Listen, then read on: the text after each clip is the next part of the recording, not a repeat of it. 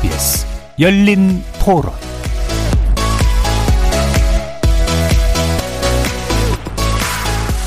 안녕하십니까. KBS 열린 토론 정준희입니다.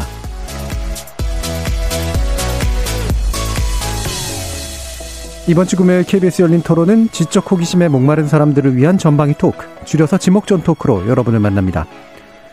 최근 기초학력 저하 문제가 교육계 고민이라고 하는데요. 수학의 경우 고등학생의 13.5%가 기초학력에 미달하고 있다고 합니다. 7명 중 1명이 사실상 수학을 포기하고 있는 상태라고 볼 수 있겠죠? 근데 다른 한편 최근 국제수학연맹에서 우리나라의 국가수학 등급을 최고 선진국 단계로 승격시켰다는 소식. 수학자의 능력과 수학 교육 수준은 세계 최고 대열에 올랐는데 수포자들은 늘어나고 있는 이 상반된 결과는 무엇을 말하고 있는 걸까요? 오늘 특별히 국내 최고 수학 권위자를 초청해서 수학과 우리의 삶은 어떻게 연결되어 있는 건지 수포자가 늘어나는 건 또 어떤 이유인지 지목전 1부에서 진행해 보겠습니다. 2부에서는 요즘 우리나라에서 유행처럼 번지고 있는 MBTI에 대해서 얘기해 보려고 합니다. 친구들과의 모임이나 사적인 자리뿐 아니라 최근에는 채용 시장에서도 MBTI를 묻고 있다고 하는데요. 단순히 재미 삼아서 혹은 상대의 성격 유형을 이해하기 위해서 MBTI를 궁금해하는 차원을 넘어서는 일종의 사회적 현상이 된 느낌이죠. 혈액형, 별자리에 이어서 MBTI로 이어진 성격 유형론, 과연 얼마나 과학적이고 신빙성이 있는 걸까요? 우리 사회 열풍처럼 번지고 있는 MBTI에 대한 고찰, 지목전 토크 2부에서 만나봅니다.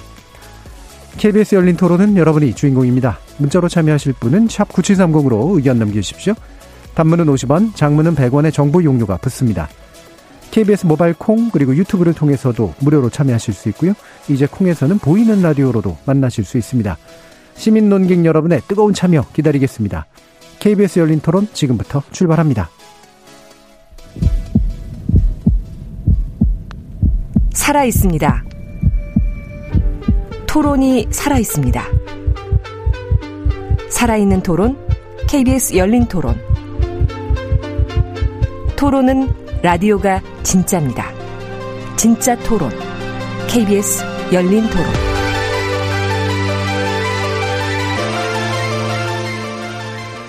오늘 함께 해주실 분들 소개하겠습니다. 아, 먼저 국내 최고의 수학권이자 모셨습니다. 박형주 교수님 나와주셨습니다. 예, 반갑습니다. 자, 그리고 냉철한 마음 탐구자, 신경인류학자 박한선 박사 나오셨습니다. 네, 안녕하세요. 박한선입니다. 사람 사랑 공감의 소설가 서유미 작가 나오셨습니다. 안녕하세요. 서유미입니다. 규정을 거부한다 한국 여성 변호사의 손정혜 변호사 나오셨습니다. 안녕하세요. 손정혜입니다. 자, 이렇게 수학자, 신경인류학자, 소설가, 법률 전문가까지 각기 다른 전공, 개성, 지식을 가지신 네 분의 출연자와 함께 만들어가는 지적 호기심에 목마른 사람들을 위한 전방위 토크, 줄여서 지목전 토크, 제작진의 픽부터 시작해 보겠습니다. KBS 열린 토론. 저는 문과라서 수학 계산하는 걸 싫어합니다. 싫고 싫은 과목이고 구구단만 외면은 뭐 살아가는 데는 큰 지장은 없다고 보고요. 뭐 미분적, 뭐 공업수학, 뭐 고급 과정까지 했기 때문에 수학은 굉장히 재밌게 했고 또 지금도 그 비슷한 분야에서 일을 해서 수학은 항상 친숙하게 지금 지내고 있습니다. 그러니까 삶이 수학인 것 같아요. 그러니까 수학이 만들어진 계기 자체가 의사소통 때문에 만들어진 걸로 알고 있거든요. 모든 나라에서 쓰는 언어도 틀리고 표준화가 안 돼 있으니까 그걸 고민해가지고 수학화 시켜 놓은 게 이제 수학의 기원이라고 저는 어느 책에서 읽어서 그걸 또 삶에서도 똑같은 것 같아요. 모든 사람들이 다 약속을 해놓은 범위 내에서 움직여지잖아요. 수학에 대해서 뭐 꼭 잘해야 되는 그건 없는데 뭐 살아가는데 불편하지만 않으면 되는데 내가 뭐 과학에서 우주로 뭐 저기 우주선 날릴 것도 아닌데 저는 암기력은 조금 있어도 수학적인 이해력은 좀 떨어지는 것 같은데 또 재밌어 하시는 분은 또 엄청 잘하잖아요. 그것도 유전자 영향이 좀 있는 것 같아요. 국가적인 국익적인 측면에서 봤을 때 결국엔 수학이라는 학문이 우주공학이다 뭐다 해가지고 전진국들에서는 그쪽으로 더 많이 투자하고 인재들을 양성해 나가고 있는데 우리나라는 이제 수학을 잘한다면 의대. 물론 그것도 필요하지만 어떤 국익의 성장에 있어서 그리고 과학의 발전에 있어서 수학이 너무나 중요한데 너무 좀 과소평가 그렇게 좀 평가받고 있지 않나 예, 시민들의 이야기 속에서도 어, 수학이라는 걸 대하는 상반된 태도가 아주 잘 나타나고 있지 않은가 싶은데요. 한 분은 어, 약간은 이제 주저하면서 말씀하시고, 다른 한 분은 굉장히 우쭐해 하면서 또 말씀을 하시는 그 목소리까지도 좀 느껴졌습니다. 아마 여러 가지 그 학문 분야라든가 또는 이제 우리 교육이 가르치는 과목 중에서 이렇게 대조적인 이제 반응을 만들어내는 또 과목이 있을까 싶은데요. 어, 제가 이제 뭐 먼저 질문을 드릴 두 분은 기분이 나빠지진 않으셨으면 좋겠어요. 예. 어, 서영희 작가님, 수학 좋아하세요? 네. 아, 저는 전 정말 수포자의 대표 주자거든요. 제가 그 수학하면 생각나는 거 뭐 있을까 생각해봤는데 다 중학교 수학 수준이더라고요. 예, 제가 어, 그 수학하면 딱 정도만 돼도. 떠오르는 게뭐 예. 피타고라스의 정리, 예, 예. 그다음에 뭐 근해 공식 음. 이 이상은 전 정말 생각이 안 나고. 음. 고등학교 싹 날라갔네요. 고등학교 고등학교 수학은 집합하고 수열밖에 생각이 안 나. 그게 가장 앞에 있잖아요. 집합이 정말- 가장 앞에 있어요. 네, 네. 그 제가 진짜 아 네, 열심히 하려고 했지만 진짜 정말 포기한 아주 음. 대표적인 사람인 것 같아요. 그러면 어 뭐 이제 말 그대로 이제 또 문과의 대표 주자잖아요. 작가시니까. 예. 아, 문과 아니고 그냥 진짜 대표주자인데 문과도 그렇게 대표할 정도는 아닌 것 어, 같은데요. 그러니까 문과가 좋아서 문과를 네. 간게 아니라 수학이 싫어서 문과를 간 케이스가. 그것까지는 아닌데 아, 그건 그거를 아니고. 좋아하긴 했지만 음. 근데 수학을 너무 못하고 이제 제가 저희 고등학교 1학년 때 담임 선생님이 수학 선생님이셨는데 이제 면담할 때 이제 저한테 수학 시간에 어, 선생님이 칠판했으면 굉장히 열심히 따라서 그리더라. 그리더라. 저에게 예. 어, 노력이 가상한데 어, 안 되겠다. 안 되겠다. 차라리 다른 걸 열심히 하자. 근데 저는 진짜 고등학교 내내 약간 수학은 거의 없는 과목처럼 생각을 했던 것 같아요. 음. 너무 이걸 메울 수가 없으니까 다른 예. 걸로 이거를 하려고 많이 그 점수를 메우려고 했던 것 같아요. 예. 자, 그러면 우리 또 다른 이제 문과의 대표 주자이신 예. 어, 근데 저는 변호사님은? 문과보다 그 국어, 영어 공부하는 것보다 수학 공부할 때 더 재미있더라고요. 재미있었어요. 약간 퍼즐 예. 맞히기 하는 것처럼 예. 벽돌 쌓는 기분으로 했던 기억이 있어서 아주 잘하지는 못했는데 그 수학의 정석이라는 책 있잖아요. 네. 그걸 처음 만났을 때 약간 삼국지를 쓰는 작가를 되게 오 이 사람 천재다 음. 그런 느낌. 오 수학의 정석이고 쓴 저자 천재다 이런 기분으로 공부했던 것 같거든요. 예. 근데 그 책을 지금도 아이들이 보는 친구들이 네. 훨씬 많으니까 해서 아 수학이라는 건 뭔가 깊이가 있고 이거는 뭔가 하나의 어 하나의 거대한 성 같아서 아, 우리가 본래 진리라는 건 없다 세상에 그런 이야기 많이 음. 하는데 진리가 있다면 수학이 진리가 아닐까 그런 생각으로 고등학교 때 한번 생각했던 것 같은데 예. 굉장히 급하게 공부해서 체계가 없나 봐요. 음. 깡그리 잊어버려가지고 얼마 전에 이제 수능 그 시험지 그냥 막확 봤거든요. 거의 외계어 수준으로 모르겠더라고요. 예. 그러면 그 정석을 보시면서 이분은 천재다라고 느끼신 이유는 뭐예요?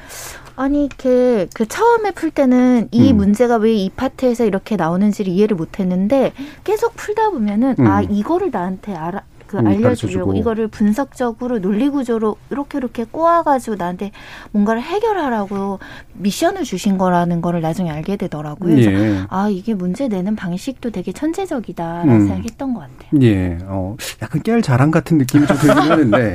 자, 그럼 여기서, 어, 우리 박한선 박사님은 뭐 네. 문이과를 지금 이제 넘나들고 계시는 분이긴 합니다만, 좀뭐 출발은 이제 또 이과 쪽이셨으니까. 수학 좋아하셨어요? 어, 저는 뭐 개인적으로는 좋아했어요. 음. 수학이 가성비가 좋거든요. 예, 예. 이 공식을 해놓으면, 음. 한두 개 알면 음, 음. 여러 문제를 풀 수 있습니다. 영어는 그게 아니고 단어 하나 모르면 이거 뭐 모르는 거거든요. 이거 음. 유추하기도 어렵고.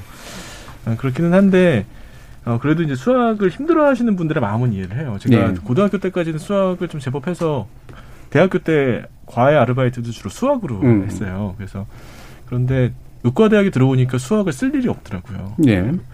그래서 여러분이 혹시 이과인데 앞으로 수학이 너무 싫다 이러면 음. 의대를 오시는 게 아까 왜 우리 시민들은 수학자라면 이, 이, 뭐야, 의대 간다고 이렇게 네. 돼 있는데, 정작 그렇지 않다 이거죠? 입학할 때는 도움이 되겠습니다만 그 이후에는 쓸 일이 거의 없습니다. 예. 그러니까 수학이 이제 성적 차이를 만드는 데는 확실히 크게 영향을 미치는데, 네. 정작 그 안에서는 이제 수학이 뭐 있으면 좋지만, 음. 아니요, 있어도 별로 안 좋아요. 크게 아, 물론 이제 의학자가 돼서 연구를 그렇죠, 한다면 연구하시는 필요합니다. 분들. 근데 임상 의사가 되는 데 있어서는 음. 뭐 높은 수준의 수학적 실력은 그렇게 피- 요구하지 않고요. 음. 오히려 인문학적인 그런 태도가 예, 의사한테는 예. 더 필요한 것 같, 같습니다. 예. 자, 그러면 이렇게 이제 수학이 다양하게 어, 많은 분들을 괴롭히기도 하고 즐겁게 만들기도 하고 하는데 박형주 교수님은 수학을 왜 하셨어요? 네. 아니 그 어릴 때를 저는 시골에서 자랐는데요. 그래서 예. 뭐이 누구 누가 이렇게 수학을 열심히 하라는 말하는 사람도 없었고 실제 잘하지 못했어요. 그렇다고 또 아주 못하지도 않았고. 음. 근데 그이 제가 이제 고등학교 1학년 때 그냥 어떤 계기로 그 방학 때 이제 열심히 뭔가를 읽어야 되는 시대가 됐는데 그때 하필 구한 책이 그 아인슈타인의 전기였어요. 네. 네. 근데 이거를 이제 읽고 어, 그, 이 주경 야독하는 음. 그런 장면 나오잖아요. 그 스위스의 그 네. 특허청에서. 어, 낮에는, 낮에는 열심히 일하고 밤에는 우주의 진리를 찾는 음. 이게 뭐 너무 이게 멋있, 멋있는 거예요. 그래서 묻지도 뭐 묻지도 않고 뭐 더뭐 뭐 의심하지도 않고 그냥 대학을 물리학과 갔습니다. 예. 그러니까 그, 그 근데 그런 과정이었는데 그 그래서 저는 수학이라는 게 그러니까 피, 그 잘해야 된다 생각도 해본 적이 없었는데 그때까지는 음. 근데 물리를 하기 위해서 필요해서 이제 그렇죠. 하게 됐는데요 해, 해더니 재밌었어요 근데 제가 오늘 그 다, 우리 패널 분들 말씀 들으면서 아 그래 저랬었구나 이런 생각이 드는데요 근데 저런 애들이 있었구나 그러니까 예를 든다면 오늘 그 우리 그 서유미 소설가님 계시니까 음. 그 노벨 문학상을 받은 유명한 그, 그 작가 중에도 그 이 수학과 유관한 분이 두 제가 생각나는 사람이 두 사람이 있는데요. 그 솔제니친 예. 그리고 러셀, 그 버트란 음, 러셀. 뭐. 근데 솔제니친은 원래 굉장히 수학을 잘하던 사람이어서 대학도 수학을 전공했어요. 그 부인이 유명한 꽤 알려진 수학자고. 네. 근데 그 나중에 이제 그 저항문학자로 뭐 수용소에서 살고 음. 이러면서 이제 근데 그분의 작, 작품도 한번 다시 한번 찾아보시면 읽어보시면 그뭐 군도 이런 책들을 읽어보시면 음. 이분이 굉장히 어떤 논리적인 훈련을 많이 거친 사람이라는 네. 걸볼 수 있고 느껴지거든요. 그래서 그 아까 왜 그 이 우리 저 손정혜 변호사님 말씀하실 때 수학을 좋아했고 잘했는데 지금 보니까 하도 모르겠다 다 잊어먹었다 그러셨는데 그걸 그런 것들을 즐기고 문제를 풀고 하는 과정에서 일반 우리가 논리적으로 생각하는 방식을 터득하거든요. 네. 그 내용을 잊어먹어도 되는데 그 터득한 방식이 평생 가는 것이라서 저는 그게 중요하다고 생각해요. 음. 그러니까 그 실제 그 초중급 수학 교육의 가장 중요한 목적은 어떤 주어진 사, 것들로부터 어떤 논리적인 사유의 과정을 거쳐서 결론을 끄집어내는 그런 그 합리적인 사유의 방식을 익히는 것이거든요.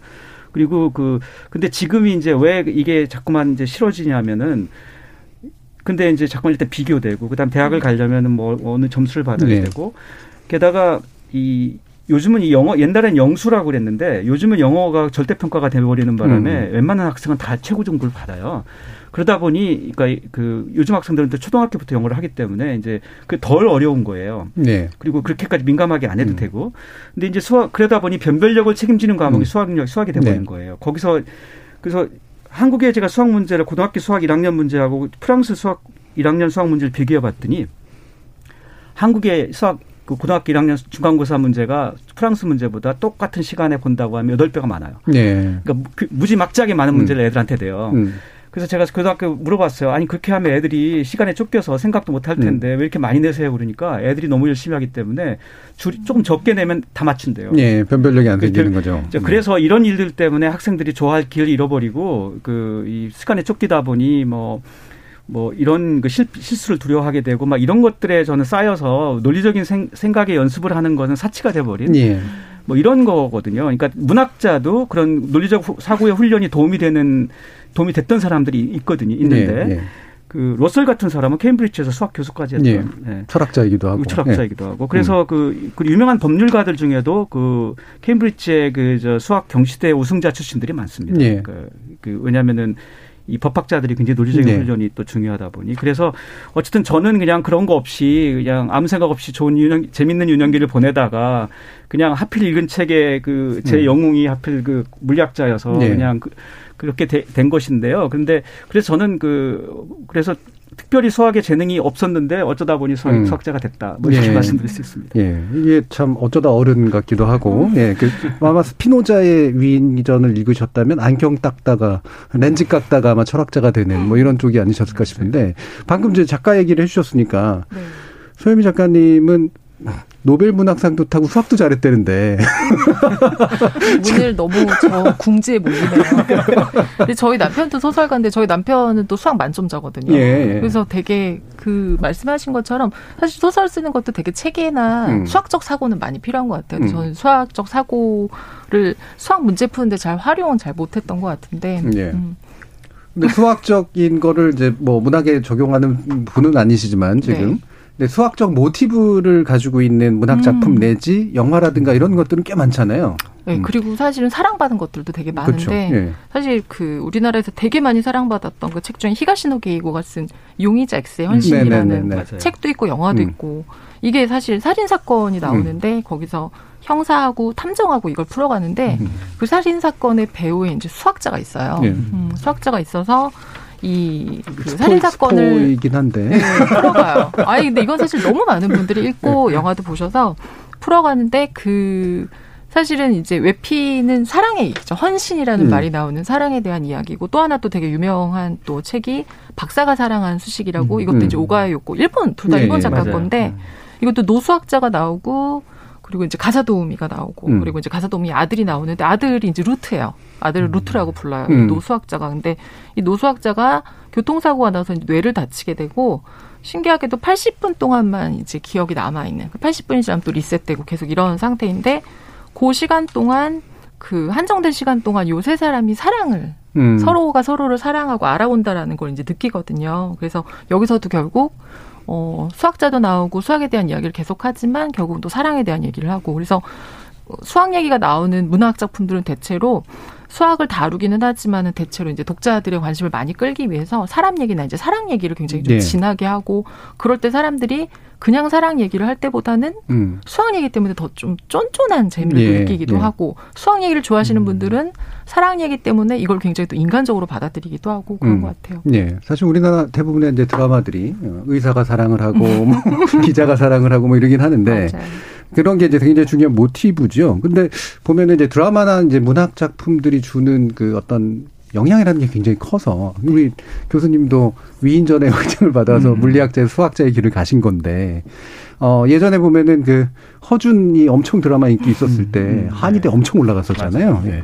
그런 게 그 실제로 수학 분야에서도 영향이 좀 있다고 느껴지시나요? 저 있다고 생각합니다. 그러니까 음. 여러 가지 복합적이긴 한데요. 그, 그 예를 든다면은 제가 어, 몇, 한 2년 됐는데요. 어느 모 방송에서 하는 영화 이제 프로그램에 한번 출연한 적이 있어요. 네. 그 영화를 리뷰하는 프로그램인데요. 방구석. 그 방구석 예. 일년이라고.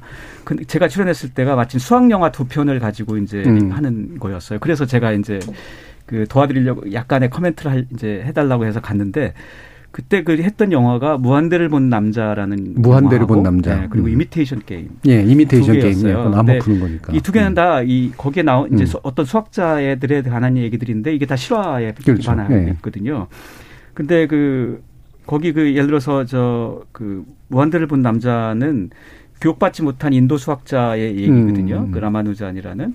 근데 그 신기한 게 그날 그 거기에 영화 감독도 계시고 뭐 그 출연진에 많이 계셨고 그 영화를 여러 번 봤대요. 근데 제가 그래서 어느 한 장면에 저 장면이 뭘까요 물어봤는데 아무도 대답을 못 하셨어요. 네.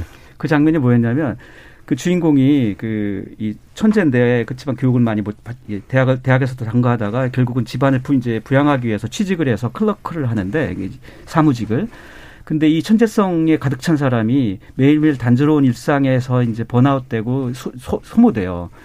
그러면서 이제 지쳐가거든요. 그래서 자기 인생에 뭔가 이제 이- 내가 이대로 이렇게 살 수는 없다라는 생각으로 이제 그 캠브리지 대학의 유명한 이제 당시에 유명한 그 수학 교수한테 제가 이런 것들을 풀었었어요. 이게 이 사람이 자기가 풀은 문 것들도 큰 노트를 갖고 있었거든요. 그 노트에 한 장을 어느 한 장을 딱 빼서 보내요. 그, 그 사람이 혹시라도 자기를 초청해서 자기가 이런 네. 일상에서 벗어날 수 있게 해주지 않을까라는 기대를 갖고 그래서 그런 장면이 나오는데 그 한 페이지를 이제 그, 그 교수가 받고 충격을 받아가지고 결국 초청을 음. 하거든요. 자, 당신이 그 사, 장, 당신이 그 사람이라면 그, 그, 가- 그 두꺼운 그 노트에서 어느 페이지 뭘 보내겠어요? 그, 그 장면이 있거든요. 음. 그러니까 그 거기에 그걸 받고 충격받는 그 장면이 있는데 그, 그- 그러면서 그 클로즈업이 되는데 그게 뭐였는지 아무도 기억을 못 하는 거예요. 예, 영화. 안에서. 음. 그러니까 바깥에서 우리도 예. 본 분들이 그때 정말 다들 그래서 이제 이 그래서 그걸 듣고 한번 다시 보시라고 제가 그랬거든요. 근데 이제 그런 것들에서 이제 그 이 수학자들이 어떤 문제들을 고민하는지를 그런 영화 속에서도 볼 수가 있거든요. 예. 저는 그 영화를 안 봤는데 혹시 뭐 공식이나 이런 게 나오는 건가요? 아 그게 뭐였냐면은 음. 그이 소수 소 이게 소, 아, 예. prime number라는 게 예. 있어요. 소수가 1과 자기 네. 자수로밖에 나눠지지 않는 수. 음. 우리 달 2, 3, 5, 예. 7 이런 거잖아요. 이게 다른 걸 안 나눠지니까. 근데 이 소수가 보세요. 2, 3, 5, 7 붙어 있죠. 예. 그러다 그다음에 11점으로 뛰죠. 예, 규칙성이 13 있느냐, 예. 붙어 있고 그다가 또 17도 뛰고 음. 이게 영 규칙, 규칙이 없어 보이거든요. 이게 어떤 때는 한참 네. 떨어져 있어요. 또 중간에는 커지 커 점점 커갈수록 그러다 또 땡 막 붙어 있고 그래서 이게 규, 분포가 도대체 규칙이 없어 보인다. 근데 이제 이거가 어, 어떤 규칙이 있지 않을까라는 오랜 추측이 있었거든요. 이 사람이 그, 그 규칙성을 음. 증명해서 보내거든요. 음. 그 그래서 이제 그 prime number theorem이라고 하는 유명한 음. 정리였는데 그러니까 그 이게 2000년이 넘은 난제거든요. 네네. 그리스 시대부터 사람들이 궁금해하는 주제인데 음. 그거를 그 어떤 어느 교육받지 못한 그 사람이 그 자기 노트에 적어서 혼자 갖고 있다가 어느 날 보내는 거거든요. 그러니까 그 그래서 수학자들이 이런 문제를 고민한다 그랬더니 그날 당연히 나오는 질문이 뭐겠어요? 그거 해서 뭐 하는데요? 네, 그 근데 신기한 거는 아까 말한 그 소수가 어떤 그런 분포 분포가 이렇게 예측하기 힘들다라는 사실을 가지고 사실은 나- 그 뒤에 인터넷 그 상거래하고 막 이런 거 할 때 우리 네, 개인정보 네. 보호해야 되니까 암호를 쓰거든요. 암호를 만들 때. 그 암호를 음. 정확히 음. 이 이론 가지고 만듭니다. 예, 예. 그 그러니까 이제 근데 이 라마누잔도 그렇고 아무도 이걸 그런데 쓸 생각은 안 했는데 나중에 이, 이제 21세기 인터넷 상거래가 활발해지고 하면서 사람들 갖다 쓸 생각 하게 됐는데요. 그래서 이런 지적 작업이라는 게 순전히 그 어떤 지적 호기심으로 하는 영역이 있는데 그 다음에 나중에 또 그걸 갖다 쓰는데 재능 있는 사람들이 또 있더라. 그렇죠. 따로 있더라. 예. 이거지 두 개를 꼭 같이 컴바인 할 필요는 없는 거라 같아요, 저는. 그렇죠. 그 수- 예. 그 순수한 그 고민하는 분들이 반드시 그걸 어디에 응용할까를 그렇죠. 고민할 필요는 없는. 근데 많은 예. 경우에는 응용이 있거든요. 그렇죠. 네. 하지만 그 사람들에게 응용이 어디 되는지를 당신이 얘기, 그러니까 얘기하라고 돈 다구치는 건 아니, 아니라고 생각해요. 예. 그래서 이제 보면 사이님은 저는 수학하면 아무 생각 없이 산 것 같습니다라고 아, 순수하게 얘기를 해주셨고요. 6540님은 지금 제가 사용하는 콩앱도 수학이고 스마트폰도 수학입니다. 수학 빼고는 아무것도 못하는 세상입니다 라는 말씀도 주셔서 음. 수학을 공부해서 이걸 한다는 말씀은 하신 것 같고 수학이라는 게 이렇게 일상생활에도 많이 쓰인다라는 것을 얘기를 해주셨는데 방금 이렇게 말씀을 듣다 보면 이제 천재인데 이렇게 얘기가 나오잖아요. 저는 수학을 좋아하긴 했는데 제가 수학을 해서 성공할 거라는 생각은 안 들었어요. 이건 더 잘하는 애들이 분명히 있어 보였기 때문에 제가 훨씬 더 좋아하는 다른 거를 해보겠다 생각하고 이제 갔는데 저는 물론 이과는 아니었습니다만 어떠세요? 아까 천재 얘기가 나오셨는데 수학은 천재가 하는 거다 이렇게 생각하세요? 아, 저는 제가 수학을 좋아했던 이유가 어, 천재가 아니어도 우리가 배워야 되는 수학을 풀 수 있구나. 노력하는 사람은 이 공식을 외우든 이해하든 뭐든 해도 어느 정도의 수준에 도달할 수 있구나. 성실한 학문이라서 좋아했었거든요. 성질한 학문이라서. 네. 예. 천재성이 발휘해서 정말 당대의 새로운 이론을 만든다거나 정말 새로운 어떤 공식을 음. 만드는 건 논의의 문제고 우리가 수학으로부터 배워야 될 거는 아까 말씀하신 것처럼 논리, 규칙, 그 솔루션, 문제 해결 방식을 어떻게 음. 찾아가느냐인데 이거는 사실은 어, 사람에 따라서 경우에 따라서는 다를 수 있지만 그래도 노력하면 막 예체능처럼 노래나 춤추는 거나 이런 것들이 오히려 재능을 요하지 수학은 가만히 앉아서 열심히 하면 또 그만큼 성과가 나오는 게 아닐까라는 생각을 제가 많이 예, 했었거든요. 최상위 경쟁을 안 해보셔서 그래요. 다행이에요. 네. 근데 저는 그런 네. 학문이 법학이라고 생각해서 예. 법학을 선택했던 것 같아요. 법학도 퍼즐 하나하나 벽돌 하나 쌓다 가면 어느 순간 문제 그렇죠. 해결 예. 능력과 논리 구조와 이 사고 체계와 이 큰 그림이 보이기 시작을 하거든요. 그래서 예. 법학 도 천재가 꼭 있어야 되는 학문이 아니고 수학도 꼭 천재가 있어야 되는 학문이 아니고 그 어, 어느 정도에 도달할 때 정말 개인이 하고자 한다면 어느 정도의 정상은 갈 수 있는 음, 음. 그래서 되게 성실하다. 음. 정말 이렇게 피아노 같은 경우는 어느 정도 재능이 있어야 되고 그런 게 좀 있잖아요. 네, 예체능이 약하신가요? 많이 약하죠. 정말 못하죠. 예. 네. 어, 그러면 서유미 작가님, 문학은 천재가 하는 것이다. 수학은 천재가 하는 것이다. 둘 중에 뭐가 맞는 것 이게 같아요? 천재 라는 건다 밖에서 볼 때 그렇게 그렇죠. 생각을 많이 하는 것 같아요. 네. 음. 재능이라는 건 다 조금 있지만 다그 분야 안으로 들어가면 사실은 아까 성실 얘기하셨는데 성실이 사실 가장 커요. 그러니까 그만두지 않는 게 가장 큰 재능인 것그 같아요. 정덕이 무거운 사람이 이기는. 네, 음. 그러나 그러나 어 보여지는 특히 영화나 음. 그 소설에서는 수학자는 굉장히 많은 종이 막 이렇게 많이 쓰는 건 아니죠. 이렇게 다다닥 보는 천재가 음. 멋지긴 하고 보여주기도 쉽고 그래서 아마 이제 천재로 많이 그리지 않나 싶어요. 음. 어떤 한계 때문에. 예, 예, 예. 몰라서 그린다. 박한근 박사님. 아니 실제로요. 네. 그 이제 인간의 마음, 뇌 속에 수학 뇌가 있는지 예. 유전자 중에 수학 유전자가 있는지 궁- 궁금하잖아요. 그렇죠. 래서 찾아보려고 했는데 없어요. 음. 그 수학은 이제 말씀하셨던 것처럼 예, 아주 천재적인 사람들의 이 소설이나 영화 같은 걸 보면은 정말 뭐 세상의 숫자들 막 수만 자리를 머릿속에 금방 계산해서 답 나오는 거 네. 같잖아요. 정말 그런 천재가 있다면 왜 평생 동안 한두 개의 발견밖에 못 하겠습니까? 매일같이 그런 발견을 끝없이 하겠죠. 음. 예, 끊임없는 노력을 통해서 나온 결과거든요. 그래서 연구를 해보면 수학적 능력과 관련되어 있는 여러 능력은 성실성하고 가장 높은 관련성이 네. 있어요. 근데 우리는 그 결과만 보니까 예를 들어서 김연아 선수가 피겨 스케이팅 아주 잘하는데 그거 천재죠. 근데 어느 날 갑자기 한 거는 아니거든요. 수십 년 동안 연습하고. 수학자들이 얼마나 그 골방에 틀어박혀 가지고 자신의 수학적 과제를 풀기 위해서 노력하는지 안다면 그냥 저 사람은 원래 타고난 거니까 수학을 잘해라고 하는 이제 그런 생각은 하지 않을 겁니다. 근데 문제가 대중매체에서 너무 이 괴짜들 그리고 음. 천재들 뭐 이런 사람들만 수학을 잘한다고 하니까 그리스 문자 수식으로 이렇게 표현된 것만 보면 아 괜히 괜히 저런 거 내가 한다고 말 한마디 했다가 망신만 당할 것 같고 음. 나의 무지함과 무식함을 사람들한테 드러내는 것밖에 안 될 것 같으니까 아예 지를 겁먹거나 나는 문과야라고 음. 이렇게 숨, 숨어버리는 그런 경향이 분명히 있는 네. 것 같아서 좀 안타까울 때가 음, 있습니다. 상당 부분은 성실함으로 된다라는 건데. 근데 음. 이렇게 얘기하면 어떨까요? 재능인데 노력까지 하는 사람이 이제 결국은 못 이기는 거잖아요. 음. 이 수학 분야를 이제 또 그 사실 뭐 최상위 경쟁이 굉장히 심한 또 분야이기도 해서 어떠세요? 근데 음. 그 제가 예전에 그런 말을 누가 저한테 하더라고요. 그 천재성이 필요한 분야가 몇 개 있는데 음. 그 중에 가장 천재성을 요하는 분야가 음악하고 수학 같다. 누가 음. 그래요.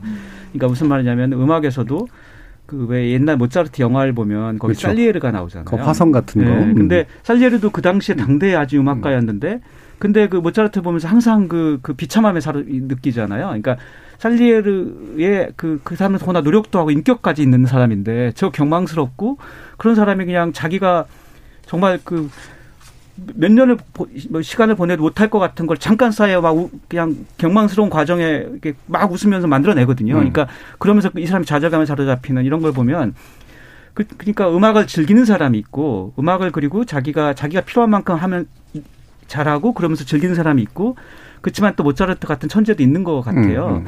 그러니까 그 김연아가처럼 그런 피겨의 천재도 있지만 우리가 피겨를 좋아하고 즐기는 사람이 있는 것처럼 그리고 스포츠도 왜 프로페셔널 스포츠라는 게 있고 네. 그래서 아마추어 스포츠가 있는 거잖아요. 그래서 저는 이런 것들을 인정하면 수학도 똑같은 것 같거든요. 음. 그러니까 프로들의 영역이 분명히 있고 네, 거기에서는 거기서 잘하는 사람, 진짜 잘하는 사람은 그건 천재라고 보는 게 맞는 것 같아요. 그거는 음. 또 타고나는 영역도 분명히 있고. 음. 하지만 모든 사람이 그럴 필요가 전혀 없고. 네.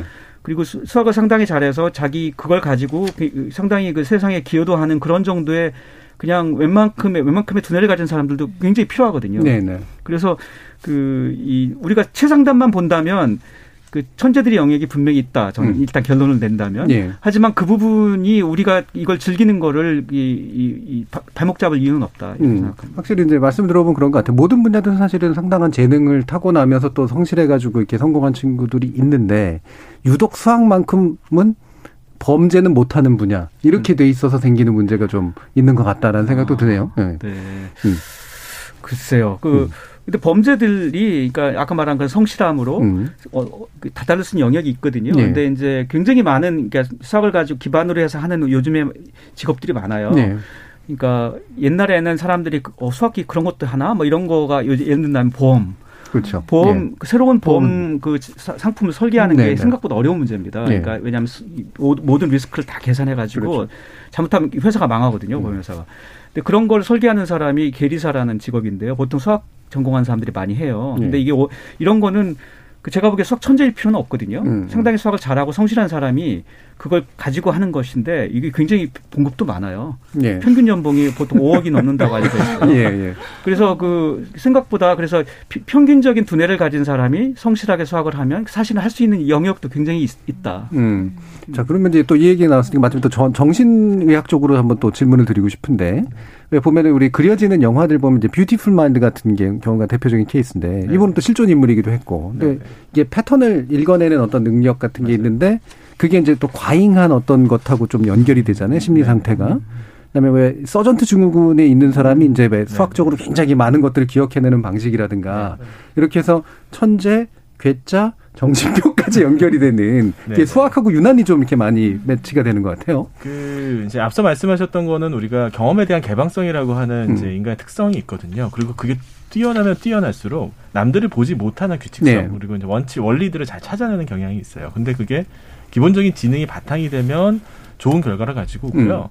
지능이 좀 잘 바탕이 되지 않거나 훈련을 받지 않으면 이제 터무니없는 망상이나 음모론으로 네, 예. 빠지게 되는 경향이 그렇죠. 있습니다. 그래서 음. 뷰티풀 마인드의 그 주인공도 음. 처음에는 수학적인 발견을 했다가 나중에는 이제 조현병이 됐고 예. 또그 사반트 증후군은 이제 일부 그 장애 자폐 장애를 가진 사람들한테 음. 아주 높은 수준의 연산 능력이 있는 경우가 있어요. 그런데 그런 분들은 단순한 계산이나 기억 능력은 뛰어나지만 음. 새로운 뭐 정의 뭐 이런 이론을 거? 창의적으로 음. 발견하거나 그러지는 못하세요. 음. 그렇죠. 기계론적 뇌가 아주 발달해서 나타나는 현상입니다. 음. 그래서 그 이 우리들이 수학 천재들이 보는 그 진기 명기 수준의 그 네. 수학적 능력들이 있거든요. 음. 아주 높은 자리의 숫자를 한꺼번에 암산한다든지, 혹은 보통 사람들은 전혀 이해하지 못할 그뭐 고차적인 세계들을 이해한다든지 이런 것들만 보면 수학에 대해서 겁이 날 수밖에 그렇죠. 분명히 네. 없는데 아까 교수님께서 말씀하셨던 것처럼 일상적인 사용한 수학은 전혀 그렇지가 않거든요. 이 누구나 다 접근할 수 있는 부분이고 그런데 이런 아, 거의 대중문화에서 나오는 도시 전설 그리고 이제 대중 뭐 소설이나 이런 데서 나오는 클리세 이런 것들에 좀 빠져가지고 수학은 그런 사람들만 하는 거다라고 생각하면 음. 그럼 서현미 작가님 이 세익스피어 같은 내가 문학가가 되지 않는다면 나 문학 따위는 펜을 꺾어버리겠다. 이거는 좀 이상한 거잖아요. 네. 세익스피어 같은 작가도 물론 천재적인 작가가 있겠죠. 음. 근데 세익스피어가 연습을 또 노력을 안 했을 리도 없고요. 또 우리들이 일상적으로 문학을 즐기는 데 있어서 필요한 저 수준은 또 그건 분명히 아니니까 음. 예. 두개 나눠서 봐야 될 것 같아요. 네. 그래서 대중문화에서 수학자들에 대해서 가지고 있는 잘못된 대중문화적인 클리세는 수학을 잘 모르는 그런 영화인들이 만드는 게 아닐까 그렇죠. 이런 생각을 해봅니다. 지금 서주현 님이 전 학교 다닐 때 수학 잘했는데 지금은 헤어진 옛사랑을 그리워하듯 가끔 떠올릴 뿐이네요. 라는 말씀을 주셨는데 사랑을 많이 해보셨는지는 잘 모르겠고요. 1218님은 저는 어려서부터 수학을 재미있게 접했고 전공도 수학과 컴퓨터입니다. 그런데 학생들에게 생활 속 수학을 접목하는 방법을 시도했지만 완전히 성공하지 못해 착잡합니다. 생활 속 수학이 필요합니다. 라는 말씀 주셨고요. 서민아 님은 수학은 문제를 푸는 것보다 답이 나온 공식 그리고 원리를 이해하는데 재미가 있죠. 이렇게 얘기해 주셨는데 이렇게 뭔가 어, 수학에 대해서 애정을 좀 느끼고 계시는 분들이 또 의외로 답을 많이 주셨어요. 근데 현실은 굉장히 시궁창이잖아요. 대부분 수포자를 양산하거나 아까도 말씀 주셨던 것처럼 이 변별력을 이제 주는 것으로 이제 막 가다 보니까 현실에 있는 아이들은 대부분 수학 가지고 괴로워하는 아이들인데 자녀들이 그 단계에 와 있나요? 아, 조기 교육의 폐해를 예. 정말 현장에서 보고 있는데요. 영어도 조기 교육이 굉장히 심각하다고 했잖아요. 음. 그래서 영어도 뭐 세 살부터 노래학교부터 엄청난 사교육비 시장이 형성이 됐는데 이제 수학이 들어왔습니다. 예. 이제 세 살 네 살 애들도 수학을 시작하고 있고요. 특정 학원에 가려고 가입을 하고 있고 예전에는 그냥 뭐 이렇게 빨간 펜 굿모닝 연산하다가 학습지 풀다가 초등학교 가서 선행 1년 하고 뭐 요, 요 정도였던 건데 지금은 뭐 사고력 수학도 해야 돼, 뭐 연산도 해야 돼, 그리고 뭐한 무슨 경, 무슨 무슨 경시대에 나가서 음. 상 타와야 돼, 또 뭐뭐 학원 굉장히 유명한 학원에 뭐 몇 반을 가야 돼, 몇 등급을 가야 돼, 그래야 공부 좀 한다는 축에 끼어 뭐 이렇게 되니까 굉장히 가열되어 있는 게 맞아요. 초등학교 예. 상황에서도. 예, 그렇죠. 그러니까 애들 학교에서 시험 보면 다 100점 나오거든요. 그 와중에 우리 아이들이 한두 개 틀려오면 이제 음. 아 내가 일을 그만두고 공부를 시켜야 되나 뭐 이런 생각이 들 정도로 애들이 예. 되게 그러니까 엄마들이 좀 공포스러워하는 거예요. 그렇죠. 아까 어 말씀 많이 해주셨는데 영어가 변별력이 없다 보니까 그래서 초등학교 때 다 영어를 떼고 음. 이제 초등학교 5, 6학년들이 수학이 정석을 떼고 음. 뭐 이게 이제 공식화되다 보니까 그게 과연 아이들에게 논리력과 분석력과 추론력인데 5학년 추린 추도 그 추리력으로 막 외워서 풀 수는 있는데 이게 머리를 잘 써가지고 수학의 정서를 풀었을까? 음. 기계적으로 풀지 않았을까? 그런 염려가 돼서 안 시켰더니 학교에서 예. 틀려오더라고. 그러니까 이게 이제 그 조기 교육 또 선행 학습 이게 이제 가장 많이 들어간 분야가 이 수학이잖아요. 근데 보면은 지금 수학의 전반적인 능력을 보면 특히나 이제 대학에 보면 이과 학생들도 사실 미적분 잘 못하고 들어오는 친구들 되게 많고 예전에 문과 학생들도 하던 건데 어, 전반적인 이제 수학 능력은 향상했다는데 실제로 수학을 좋아하는 아이들이나 또는 수학을 가지고 뭔가를 하는 그 능력 역량이 오히려 저하됐다라고 하는 그런 진단도 있고 이게 어떻게 이해해야 됩니까? 교수님? 예, 그러니까 그 평, 그러니까 표준- 평균 적인 지능을 가진 음. 그 학생들이 그러니까 그 적절한 단계를 거치면서 즐기 즐겨 할수 네. 하는- 할수 있도록 하는 게 이제 전 설계 설, 전체적인 설계인데요. 근데 지금 이제 즐길 기회가 없죠. 그 미리 해야 되고 빠르게 그렇죠. 해야 되고 하다 보니 네. 게다가 아까 말씀드린 것처럼 변별력이 안 나오니까 막 문제 수를 늘리거든요. 음. 빨리 네. 그, 러다 보면 그렇죠. 실수하는 학생들이 이제 나오게 되고 뭐 네. 이런 어떤 의미에서 실수를 유도하는 그렇죠. 그리고 뭐 수능 같은 경우도 뭐 한 세 문제 정도는 킬러 음. 문항이라고 그래서 굉장히 어려운 문제를 변별력 할수 없이 또다 만점 맞으면 안 되니까 막 음. 나오게 되고 그러, 그러다 보니 그 실수를 두려워하게 돼서 아시다시피 이게 모험도 하고 실수를 두려워하지 않는 아이들을 길러야 네, 네. 되잖아요. 근데 그렇죠. 그 수학이 오히려 그러니까 이 실수를 두려워하는 문화를 만들어요. 맞아요. 그다음에 이게 이제 이런 건데 이렇게 많은 문제를 짧- 짧은 시간에 실수 없이 풀는 걸 하려면 결국은 이게 이제 반복 학습하는 수밖에 없거든요. 네, 그러니까 네. 같은 문제 풀고 또 그렇죠. 풀어야 돼요. 근데 그 실제 아마 우리 그 이 저 의학에서는 아마 동 박한선 박사님께서도 아마 더 전문가시겠는데 영재성 있는 학생들을 제가 가끔 만나거든요. 음. 근데 영재성 있는 아이들 제가 그동안 이렇게 공통점이 몇 개 있는데 그 영재성 영재들의 공통점 중에 하나가 같은 거를 반복하는 걸 싫어해요. 음. 새로운 네, 걸 하는. 거에 네. 막 뭔가 눈이 반짝이고 음. 뭘 하지 음. 한거 또 하라고 그러면 어, 이걸 또 해요 막 이러거든요. 음. 그러니까 근데 이제 그러니까 그래서 지금의 그 반복 중심에 반복해서 자, 이렇게 숙달돼야 하는 그런 그래야 잘하는 이런 종류의 교육 방식에서는 영재성 있는 애들이 숨이 막혀요. 네. 그러니까 얘네들이 살아남기 힘든 그래서 오히려 영재성 있는 아이들이 굉장히 이렇게 망하는 그런 시스템이 되고요. 그다음에 그 이- 이제 그렇게 이렇게 반복하다 보면 질리거든요, 누구나. 그러니까 충분히 이걸 좋아할 만한 역량과 기회가 이- 있었다면 역량 있는 아이들이 네. 이걸 싫어하게 돼요. 네. 그래서 수포자의 상당수는 이렇게 양산됩니다. 음, 그렇죠. 저도 아직 아이가 어립니다만 수학을 한참 시키고 있는데 엄- 그 엄마가 이제 되게 중요하다고 생각을 하니까. 근데 저는 아이를 보면서 아 수학을 즐겁게 좀 했으면 좋겠는데 저는 이제 수학을 재밌게 했거든요. 다행히. 근데 이제 수학의 재미를 못 느낀 채 결국에는 뭐 잘하게 될 것 같긴 한데 어, 수학을 굉장히 괴로운 어떤 공부로 기억하게 될까봐 약간 우려스러운 면이 있는데 수학이 괴로우셨던 서유미 작가님은 수학적 재미를 느끼신 적은 있으세요 혹시? 음, 그때 저도 정석도 풀었거든요. 예. 근데 저는 약간 음. 그거는 좋았어요. 그 뭐랄까 문제를 아 이거 무슨 문제야 알아질 때, 아 이거 음. 뭐를 풀으라는 거야 알 때, 그리고 그거를 이제 내가 이렇게 해결해야지라는 것들을 예, 예. 하면서 식을 만들어갈 때는 즐거웠던 것 같아요. 음. 그리고 어 그거를 모르게 되면서 아마 수학을 포기했던 것 같아요. 아. 뭘 풀으라고 하는 건지를 아예 이 문제가 뭔지를 아, 모르는. 예. 그러니까 거의 문맹의 지경에 음, 이르는 이걸 거죠. 어떻게 접근해야 이게 되는지 무슨 모르겠는. 문제인지 아예 음. 모르겠는 숫자가 되게 많고 음. 뭐가 많구나 정도밖에 모르겠는 음. 그래서 어 저희 아이는 3학년인데 저희 아이는 전혀 공부를 하지 않아요 음. 모든 과목을 다 공부하지 않는데 근데 이제 특히 그 수학에서 되게 어려워하는 게 뭐냐면 서술형 문제를 너무 어려워해요 음. 아직은 3학년이니까 그렇죠. 사칙 예. 연산을 음.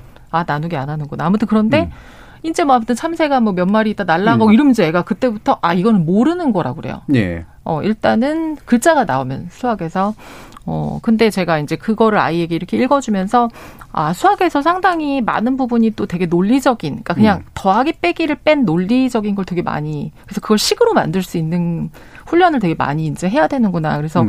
아마 잘하는 친구들이 나중에 되게 수학을 뭐 이렇게 좀 고급 학문으로 갔을 때 어려워하는 건 아마 숫자가 아닌 다른 논리가 들어왔을 때그 서술 이해가 좀 잘 안 돼서 네. 음. 그렇지 않을까 하는 생각이 좀 음, 들어요. 음.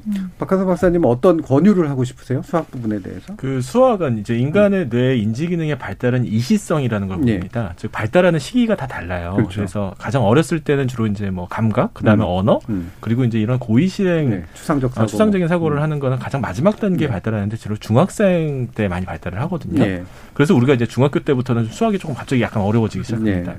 문제는 개인차가 제법 있어요. 음. 그래서 어떤 아이들은 이게 초등학교 고학년 때부터 발달하고. 음. 어떤 사람은 대학교가 넘어서 들 음. 발달할 수도 있거든요. 문제는 근데 한국 수업의 한국 이제 이 교육 과정은 남들보다 빨리 하는 아이들이 무조건 우리 유리한 예. 거예요. 근데 빨리 한다고 해서 최종적인 결과가 그렇죠. 끝까지 좋은 음. 건 아닌데 음. 이 서유미 작가님 말씀하셨던 것처럼 이렇게 조금 늦는 아이들은 이게 진도를 좀 뒤처지기 시작하면 그다음부터 진입 장벽이 너무 커져요. 예. 이해를 할 수가 없으니까 그렇죠. 점점 재미가 없어지거든요. 예, 그래서 이 남보다 빨리 하는 게 중요한 게 아니라 최종적인 결과가 가장 우수해야 좋은 거니까 네. 조금 더 지연시킬 수 있었으면 좋겠다는 그런 생각이 좀 있습니다. 예. 그러니까 수학을 남보다 빨리 이 이것도 컨텐츠 문제예요. 그러니까 수- 어려운 문제를 낼 때 어, 이 그 해당하는 교육 과정에서 수학적으로 좀 어려운 문제를 내야 되는데 그거를 하기가 어려우니까 음. 그냥 다음 단계 문제를 내면서 변별력을 좀 줘버리는 거니까 예. 선행학습이 그렇죠. 같은 그 영역 안에서 좀 더 깊이 있게 가는 게 아니라. 그렇죠. 예. 근데 그게 이제 그게 안 되는 거예요. 음. 그게 수학 선생님들도 그렇고 문제를 내는 사람도 그게 예. 안 되니까 그냥 중학생한테 고등학교 문제를 내버리면 변별력이 생겨버리니까 음. 선행학습이 더 효과적인 그렇죠. 전략이 되는 거죠. 예. 근데 이건 정말 수학을 잘하는 사람들한테는 오히려 불리한 전략이 될 수 있어서 예.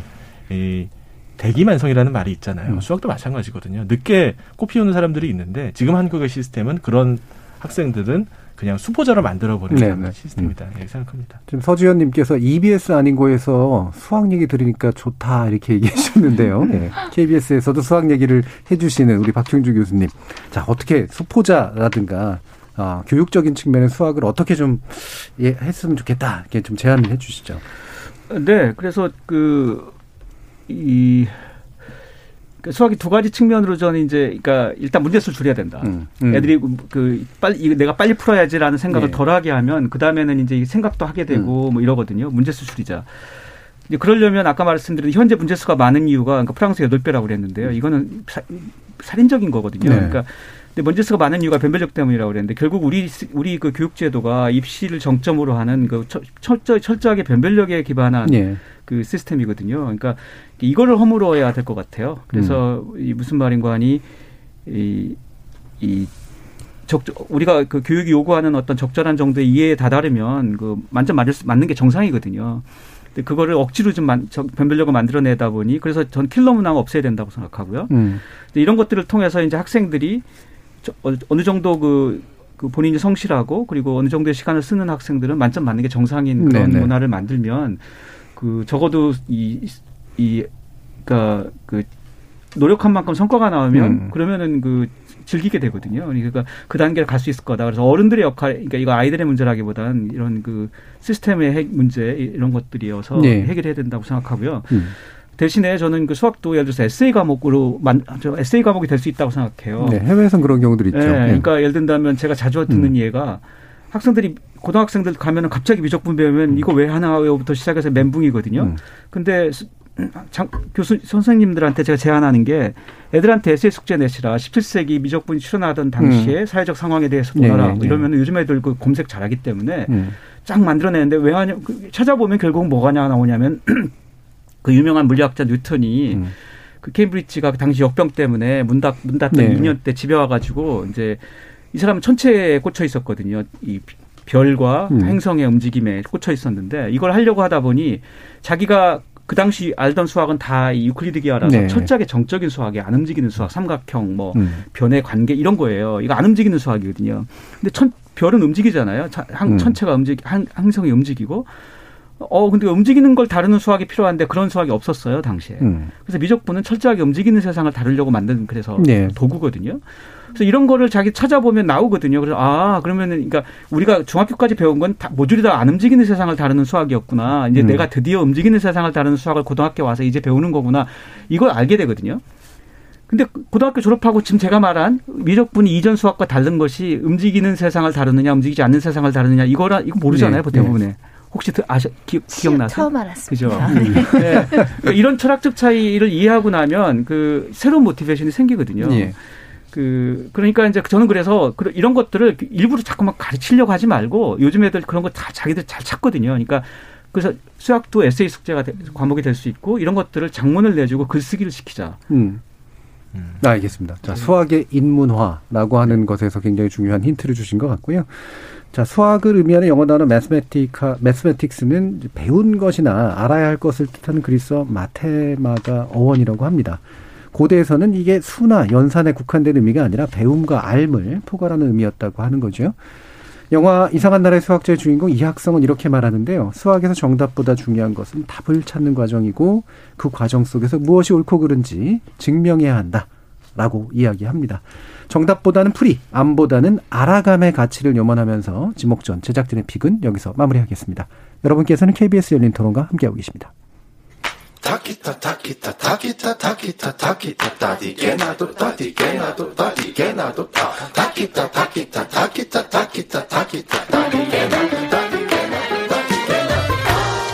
물음표가 느낌표로 바뀌는 순간 KBS 열린 토론.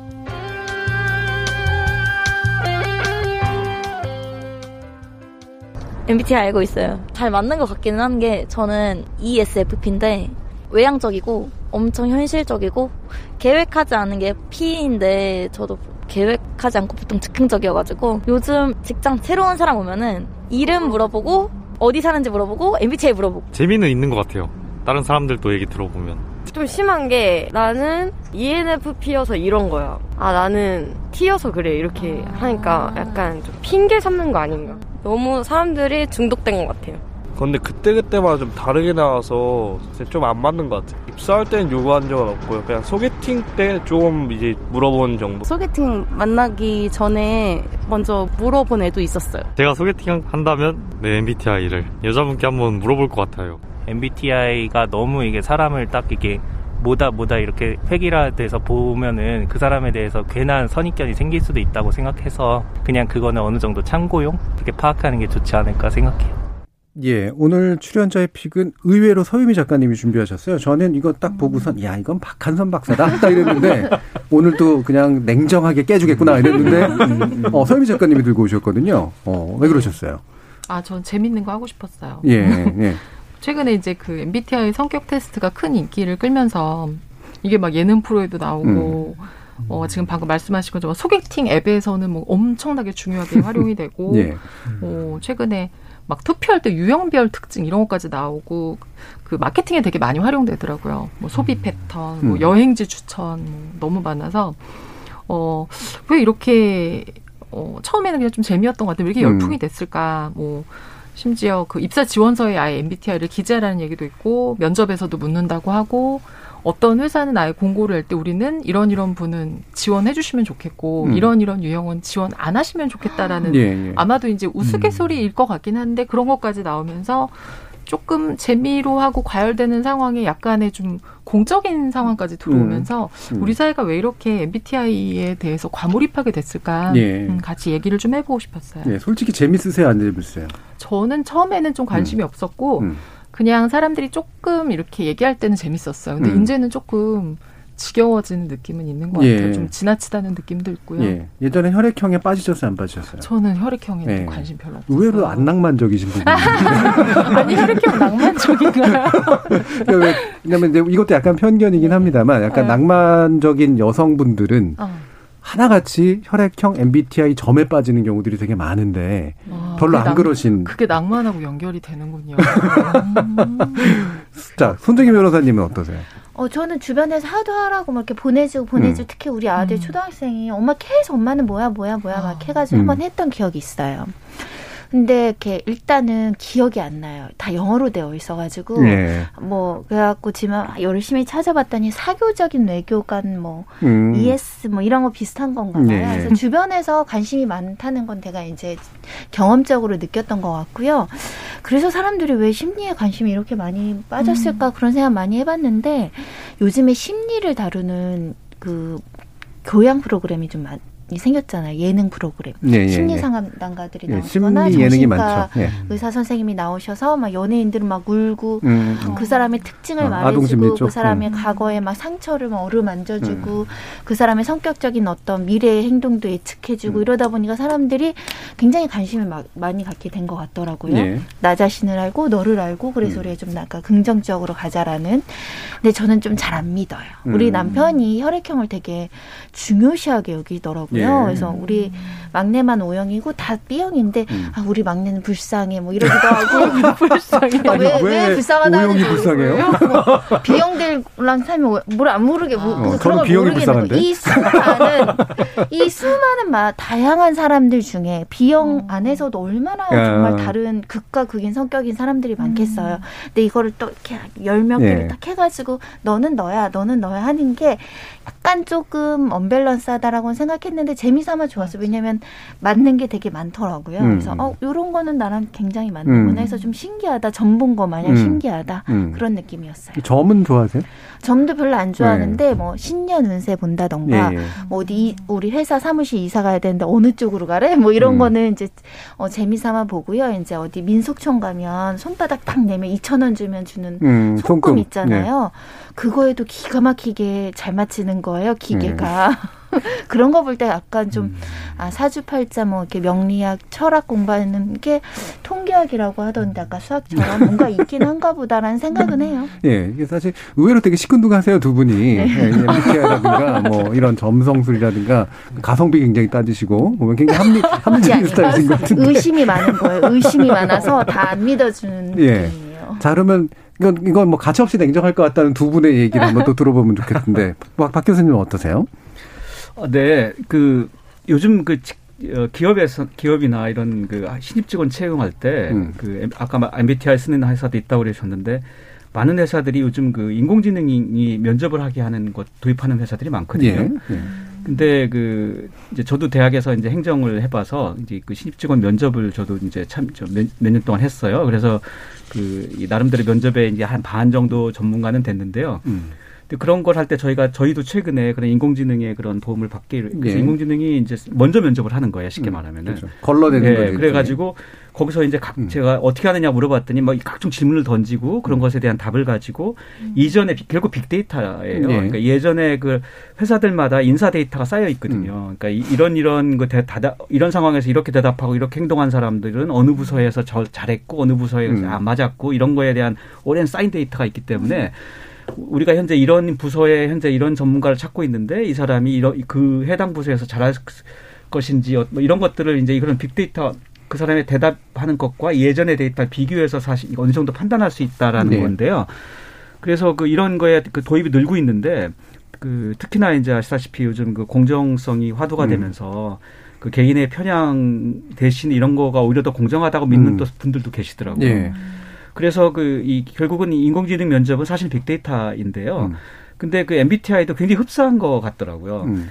근데 신기한 거는 제가 이제 보통 2배, 마지막 최종 2배수 면접을 제가 보통 했거든요. 음. 그 이제 2배수까지 줄인 사람 분들을 제가 면접하고. 예.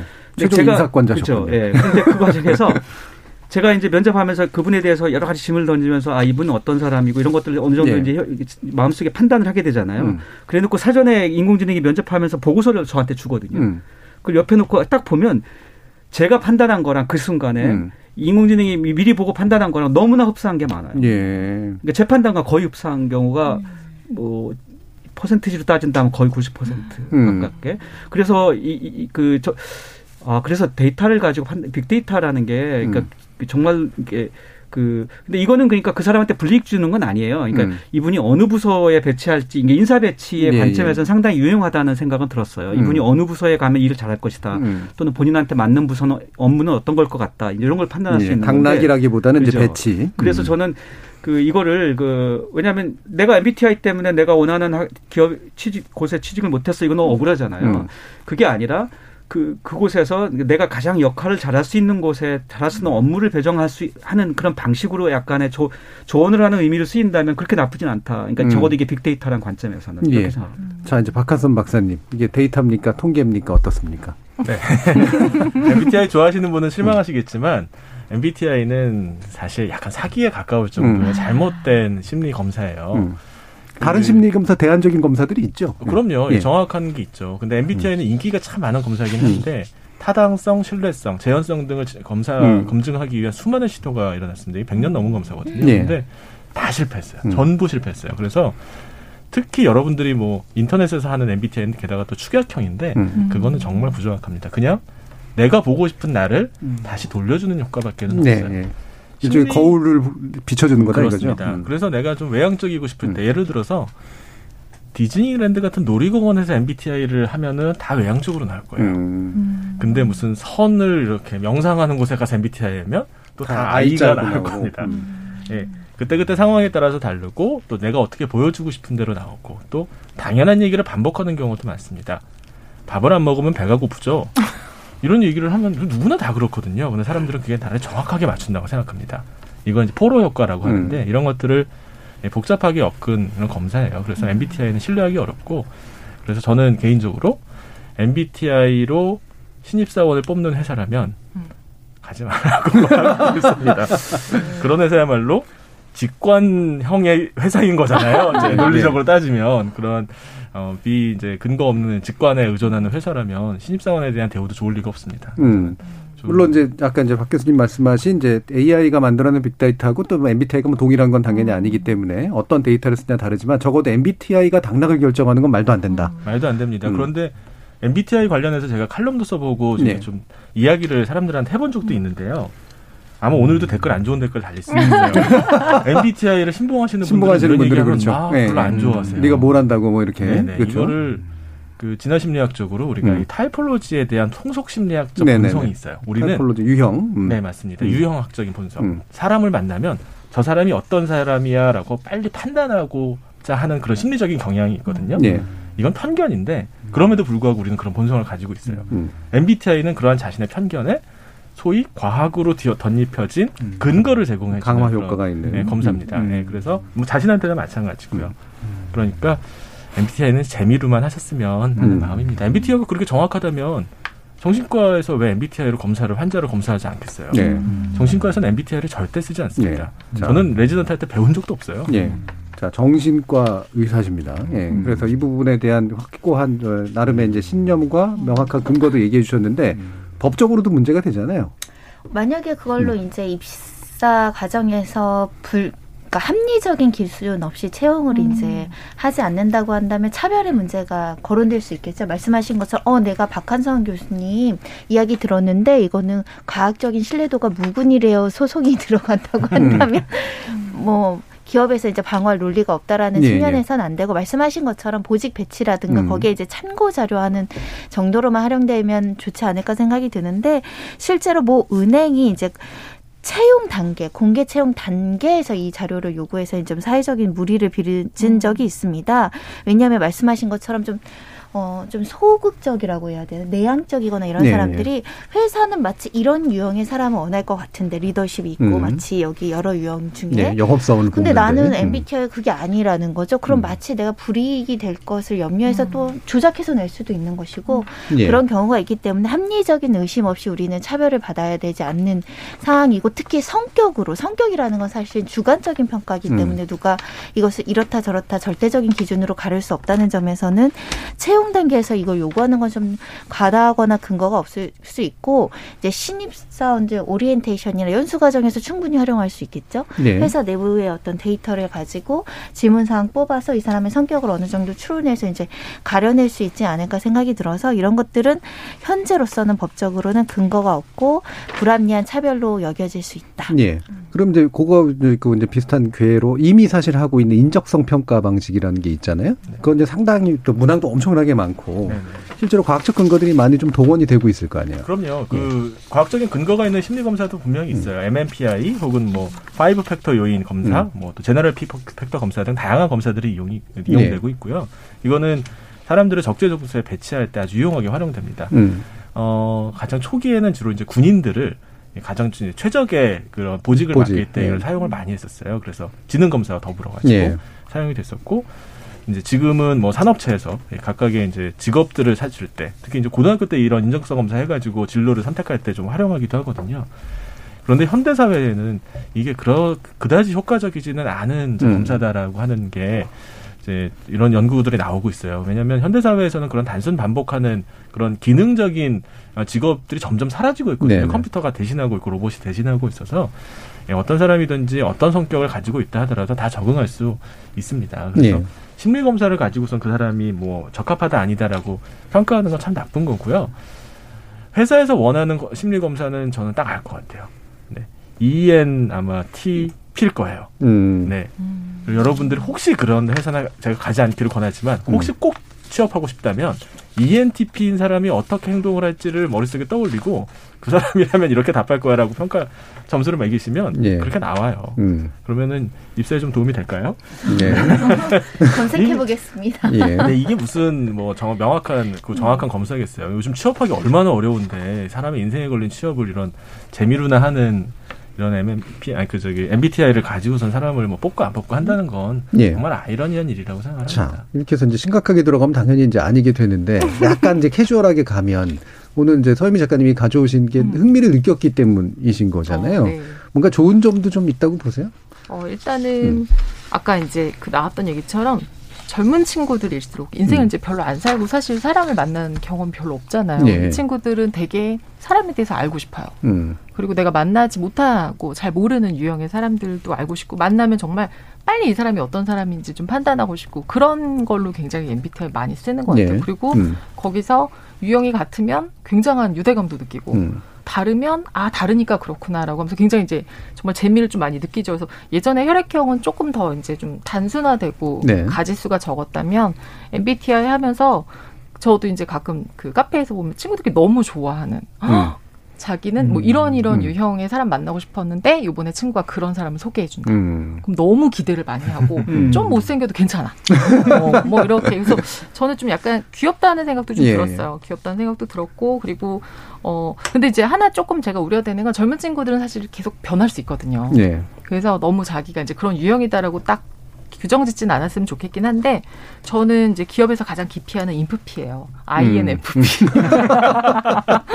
어 거기 보면 다 INFP는 지원하지 말라고 써 있더라고요. 정말요? 음, 아, 그반 너무 재- 농담이겠죠. 네, 이제. 반 농담이긴 예. 한데, 근데 그 제가 이제 그 SNS에서 이렇게 가, 가끔 들어가서 보는 웹툰 그리는 분이 있는데 그분이 네. 이제 인프피와 관련된 거 가끔 음. 올려요. 음. 인프피의 뭐 장점, 인프피의 단점 너무 재밌어요. 근데 거기서 제가 아 이분이 정말 좀 어, 만약에 저와 좀 유사하고 이런 걸 음. 좀 안다라고 하면 되게 재밌었던 게, 뭐, 누가 이번에 집 샀대, 뭐, 뭐 해서 돈 벌었대, 그러면, 어, 인프피는 그게 다 무슨 소용이야? 죽을 때 가져갈 것도 네. 아닌데. 그리고 끝나고 뭐 먹지? 뭐 이런 생각을 하고 음, 있다. 근데 음. 어, 그런 지점에서는 아, 맞아. 유형들이 가지고 있는 누군가는 그 얘기 듣고 너무 충격받고 네. 난뭐 했지? 헉, 나는 뭐 얼마 했지? 이런 생각한다면 아, 유형별로 정말 반응이 좀 다른 건 재미있긴 하구나. 네. 그러니까 인간이 어떤 상황을 들었을 때 모두가 똑같이 반응하고 똑같이 생각하는 건 아니다라는 네. 걸 알게 재미있는 되는 측면은 다채로움이 있고. 네, 재미있는 음. 것 같아요. 네. 사실은 소설가시니까 소설가의 핵심인 게 뭐 내러티브를 만드는 것도 있지만 캐릭터를 구축하는 게 사실 상당히 중요하잖아요. 그러면 야, 뭐 단순하긴 하지만 네, 네, 네. 그렇죠? 그런 캐릭터 구축하고도 좀 관련성이 좀 있을 것 같아요. 그래서 MBTI. 사실은 좀 많이 찾아봤어요. 음. 저는 이걸 믿거나 좋아하는 건 아닌데 진짜 말씀하신 대로 좀 음. 인물들을 그릴 때 이제 자기하고 유사한 인물을 자꾸 그리게 돼요. 아무래도. 그래서 조금은 음. 다른 인물들을 이제 그리려고 제가 저번에 이제 MBTI를 좀 찾아봤는데 한국인 인구 비율 MBTI 순위도 있어요. 네. 근데 한국인이 어느 정도 네, 퍼센트냐. 한국 사람들은 음. 이거를 검사했던 사람들이 뭐 어떤 유형이 많다. 예, 예. 근데 한국에는 1위부터 4위까지가 다 J가 끝에 있어요. 음. J가 계획적인이거든요. 음. 그러니까 되게 많은가 봐요. 그래서 어 저하고는 되게 먼 분들이죠. 1위가 ISTJ. ISTJ가 뭔지 모르겠어요. 음. 어, I는 내향인데 S는 감각적이고 그러니까 이게 경험에 된것 같은데 하여튼 J가 계획적인 거예요. 그래서 네. 한국 사람들 되게 좀 계획적이고 열심히 사시는 분들이 많은 것 같고 또 이런 분들을 기업에서도 좋아하시는 것 같고 네. 여기도 제인 것 같네요. 네, 계획적인.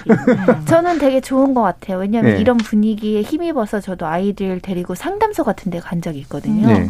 그러니까 이런 거예요. 예전에는 어, 그 사람의 내면이나 심리나 정신 무슨 생각하는지를 막 검사받고 선생님한테 물어보고 이게 이제 아 되게 큰 문제가 있어서 행동장애가 음. 있어서 이제 그걸 물어보나 이렇게 하는데 그냥 이런 것들 보다 보니까 어 우리 아이는 나 나나 나 내가 읽지 못한 나는 또 어떤 장점과 단점을 갖고 있나 한번 전문가들한테 이렇게 물어보게 되고 또 음. 말하다 보면 좋은 얘기도 있지만 2, 30%꼭 저를 디스하는 내용이 있거든요. 네. 그러면 이제 단점이라는 거잖아요. 좀 고쳐야 될 거.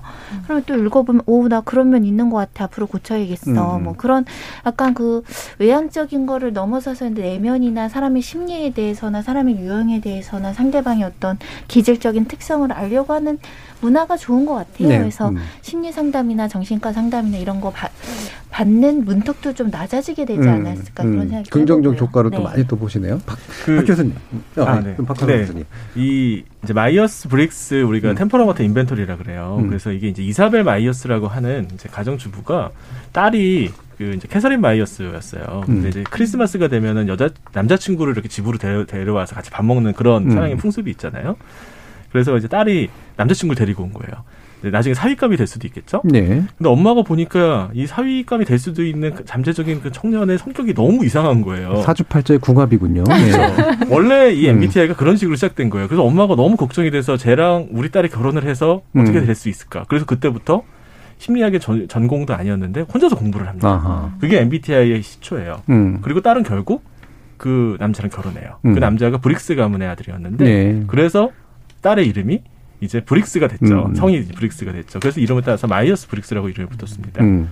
여기서 중요한 건 엄마가 볼 때 그 사윗감이 된 그 청년의 성격은 자기 집안과 너무 안 맞았지만 결국 결혼을 했고 음. 그 브릭스는 청년은 변호사가 돼서 나중에 크게 성공을 했습니다. 예. MBTI에 의존해가지고 그 남자는 아니다라고 했으면 딸은 음. 아마 혼인도 못하고 결혼도 못하고 예, 그랬을 걸로 생각을 합니다. 그래서 MBTI 너무 의존하지 않으셨으면 좋겠어요. 네. 박현주 교수님. 아까는 이제 인사권자의 관점에서 말씀을 주셨는데. 아, 네, 아니 그래서 그 보통은 그러니까 우리가 사주부터 시작해서 음. 굉장히 많은 이제 그다음 혈액형도 그렇고 굉장히 많은 그 이렇게 나누기를 하는 걸 좋아하는데요. 네. 이, 이, 이런 것들이 결국 저는 한- 이런 것들이 결국은 이제 어떤, 어떤 pattern matching 하나의 음. 어떤 비- 어떤 빅데이터라고 결국 보거든요. 음. 그 이, 아주 오래 전에 이, 그, 그리고 고대 그리스 아리스토텔레스가 기상학이라는 책을 썼는데요. 그, 그 책을 보면은 구름의 모양이 이렇게 되면 내일은 비가 내리고 막 이런 것들이에요. 그러니까 사람들이 항상 막 이게 규칙을 만들어내기를 좋아하거든요.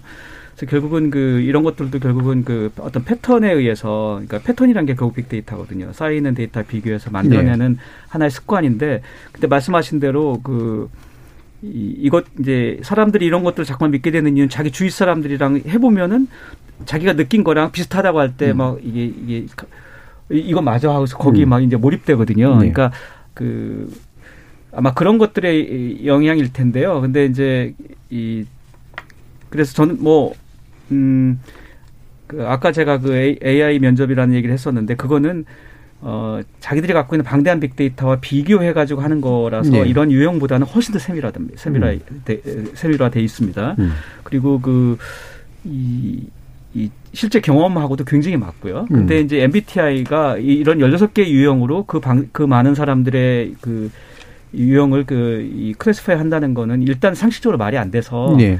그, 말 그대로 그냥 라, 그, 그냥 재미로 그냥 음. 보- 보고 넘어가야 된다고 생각하고요. 음. 어, 하지만 이렇게 이제 이- 항상 모든 것을 이렇게 나누고 클래시파이 하는, 하려고 하는 게 결국 사람들의 불안함의 어떤 예, 예. 자기가 저 사람이 누군지를 모르고 그렇죠. 나 내가 어떤지를 모르고 하는 그런 것에 대한 불안함에서 비롯된 것이어서 그 이, 우리 사회가 점점점 이런 불안함으로 가득한 사회가 되, 다 보니 이런 현상들이 음. 늘어나는 게 아닌가. 예. 지금 7606님께서 동식물의 품종 분류하듯 사람도 그렇게 분류하는 호기심의 결과일 뿐입니다라고 또 말씀을 주셨는데 품종화 될 수도 있을 것 같아요. 어떤 막 이게 너무 심해지다 보면 음. 그렇죠? 예. 저기 서유미 작가님 오늘 또 이 이야기를 가져오셨는데 네. 자 어떻게 해주셨으면 좋겠다라고 만약 에 마지막으로 말씀 주신다면 지금 방금 박 교수님 음. 말씀하신 것처럼 이걸 사람들이 재미를 느끼는 거는 타인과 자신에 대해서 진짜 네. 알고 싶은 욕망인 것 같아요. 그리고 어, 우리가 되게 많은 것들을 되게 잘 알게 되고 잘 다룰 수 있게 됐는데 그러니까는 인생하고 사람에 대해서는 더 모른다는 생각이 음. 많이 들어요. 왜 이걸 알 수 없지? 그래서 아마도 더 많이 이런 것들이 매달리는 것 같은데 저는 이제 아까 그 식물 얘기가 나왔지만 사람이 꽃보다 아름다운 이유가 꽃은 장미로 태어나면 장미꽃밖에 못 피우잖아요. 근데 사람은 사실 계속 변할 수 있거든요. 그래서 사람이 어떤 상태로 사실 이 MBTI나 이런 것은 약간 운명론에 가까워요. 네, 있고. 사람으로 음. 어, 나는 태어났다. 그런데 우리는 삶에서 어떤 상황을 만나고 사람을 만나면 사실 얼마든지 음. 더 좋게 변할 수도 있고 달라질 수도 있고 그래서 저는 자신에게 이런 것이 있다라는 건 알지만 변화할 수 있는 가능성을 나하고 상대에게 네. 좀 열어두면 좋겠다는 생각이 들어요. 예, 앞에 일부하고 연결하면 유클리드 기하 정적인 수학에서 이제 동적인 수학으로 나가는 예, 것까지 아, 얘기를 아, 연결이 되네요. 마침. 자, KBS 열린 토론 격주 금요일로 지목전 토크 만나고 있는데 오늘 네 분과 함께 수학이 우리 삶에 미치는 영향 그리고 MBTI 열풍 전방위 토크 진행해 봤습니다. 함께 해준 소- 소설가 서유미 작가, 손정희 변호사, 박한선 박사, 박형주 교수 네 분 모두 수고하셨습니다. 감사합니다. 고맙습니다. 감사합니다. 감사합니다. 성격과 기질을 유형화한다는 건 언뜻 이해가 가지 않았던 타인이나 자신의 심리 그리고 행동을 납득 가능한 것으로 바꿔주거나 적어도 불가능한 기대를 하지 않도록 하는 데는 도움을 주죠. 하지만 누군가를 낙인 찍기 위해서 쓰거나 스스로를 일정한 틀 속에 가둬버리는 결과로 이어진다면 그건 불행한 일이겠죠. 우리는 서로 다른 것 이상으로 같은 것이 많아서 또 서로 다른 것 사이의 조화를 통해 전혀 새로운 것도 만들 수 있기에 사회라고 하는 걸 구성하고 있음을 잊지 않았으면 합니다. 지금까지 KBS 열린 토론 정준이었습니다.